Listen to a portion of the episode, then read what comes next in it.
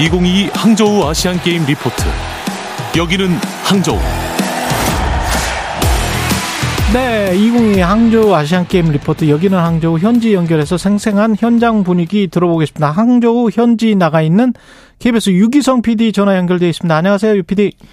네, 안녕하십니까. 유기성 피디입니다. 예, 그 축제 분위기일 것 같습니다. 어떤가요? 네, 이... 이곳 항저우 시내 경기장 주변은요, 가족, 뭐, 연인, 이렇게 아시안게임 많이들 보러 왔고요. 음. 어, 개막식 보신 분들은 아시겠지만, 이 항저우가 굉장히 오랜 역사를 자랑하는 도시, 량주 문화라고 하더라고요. 음. 그리고 한편으로는 이제 알리바바 많이 아시죠? 예. 알리바바의 본사가 있는 도시가 이곳 항저우입니다. 예. 그래서 옛것과 새것이 완전히 잘 섞여 있는 도시고요. 음. 어, 좀 특이한 풍경이라고 하면은, 중국은 아시다시피 이제 카드 단계를 그냥 한 번에 뛰어넘어 넘었어요. 그래서 그렇죠. 알리페이, 위챗페이 예. 같은 큐알코드 결제 시스템을 쓰지 않습니까? 다 핸드폰으로 하죠. 예. 그렇죠. 그래서 동네 가게, 또 어제는 보니까요, 심지어서 이제 경기장 앞에서 중국 국기나 뭐 물건, 또 길거리에서 물건 팔고 사는 사람들도 돈으로 주고받는 게 아니라 알리페이로 서로 결제를 하는 그런 아. 모습도 볼 수 있는, 아, 정말 특이한 모습이다, 이런 생각이 드는 항저우입니다. 예. 이게 마스코트가 지금 뭐죠? 여기 아시안 게임? 마스코트가 네, 이제 뭐 중국 사람들의 발음에 따르면은 음. 첸첸, 네, 총총, 그다음 웬웬 이렇게 예. 되어 나갑니다. 예. 네, 세 개의 마스코트가 있고요.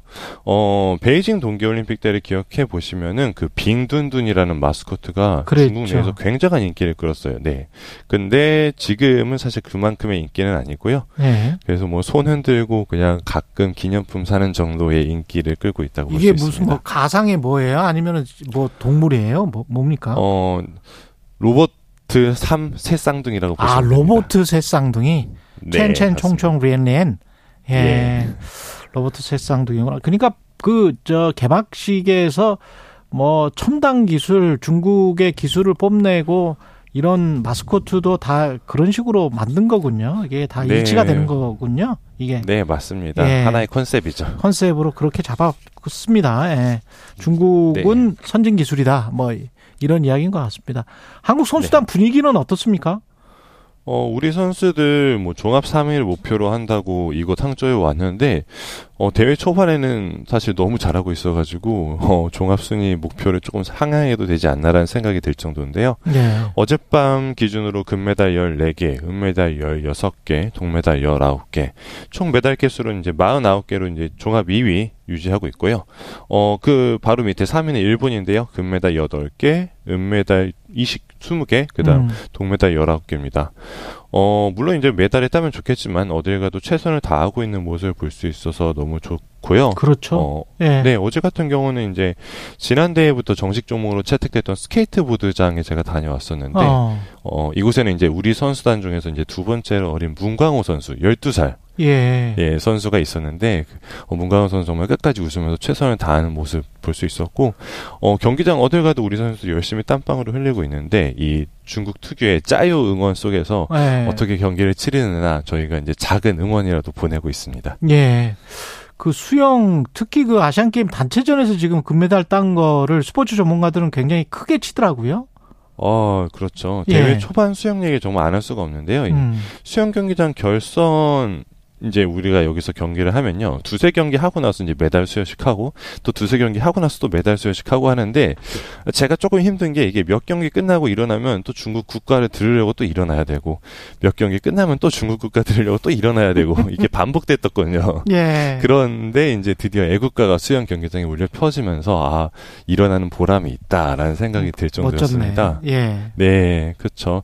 어, 그리고 또 하나 제가 느껴지는 게 이번 항저우 대회 이제 황금 세대라고 많이 얘기를 하잖아요. 음. 수영.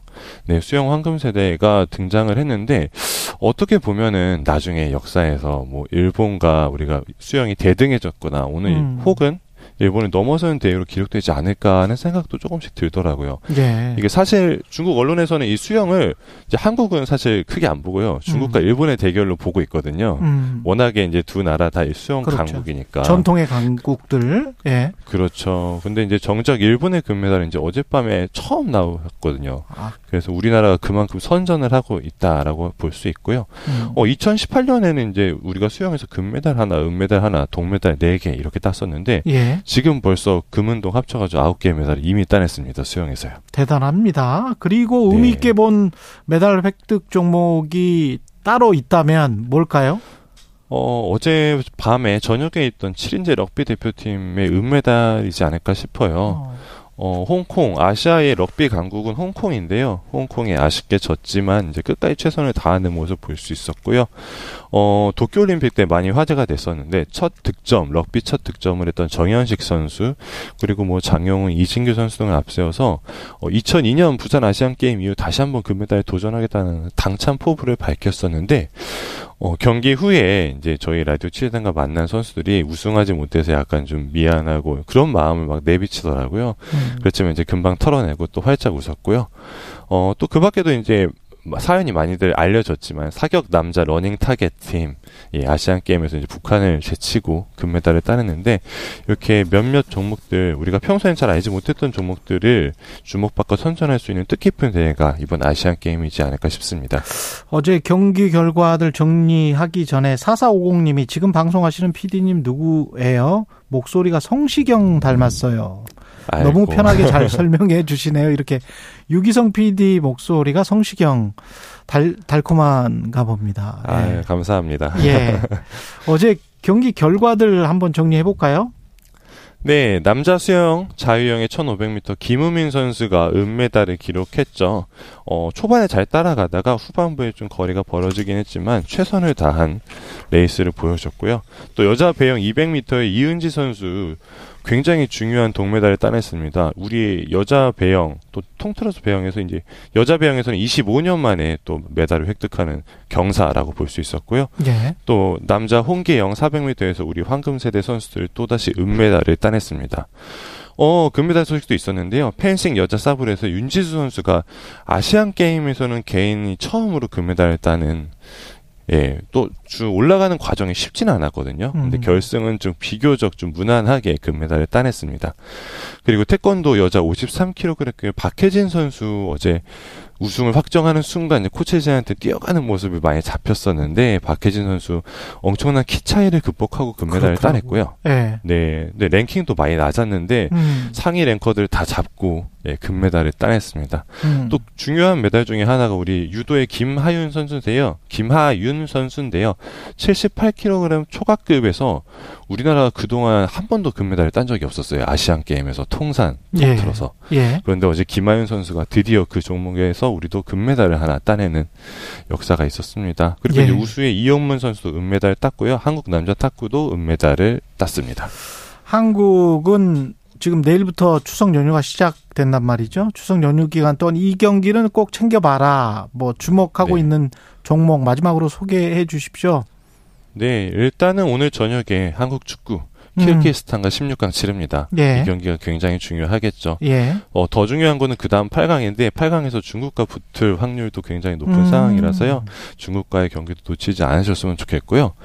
또 중국에서 슈퍼스타가 한 명 있습니다. 우리나라 선수 중에. 예. 페이커. 네, 리그 오브 레전드 e스포츠의 선수인데 아. 이 선수의 경기도 이십구일에 볼 수 있을 것 같고요. 예. 어, 이십구일에 또 김우민 선수 앞서 천오백 미터 자유형에서 은메달을 땄는데 자유형 사백 미터가 주종목이거든요. 음. 이곳에서는 거의 기록은 독보적입니다. 그래서 우리 수영에서 다시 한번 금메달 따는 모습을 볼 수 있을 것 같고요. 예. 어, 이제 후반부에 가면은 삼십일 토요일에는 남자 농구 한일전 펼쳐지거든요. 아. 재밌겠네. 아, 또 한일전 네. 예, 열심히 음. 응원하고 봐야죠. 예. 놓치면 안 되고 그 다음에 이제 시월 이일에는 이제 안세영 선수가 안세영 출전하니까요. 예. 예. 안세영 선수에도 우리가 주목할 필요가 있을 것 같습니다. 예, 여기까지 듣겠습니다.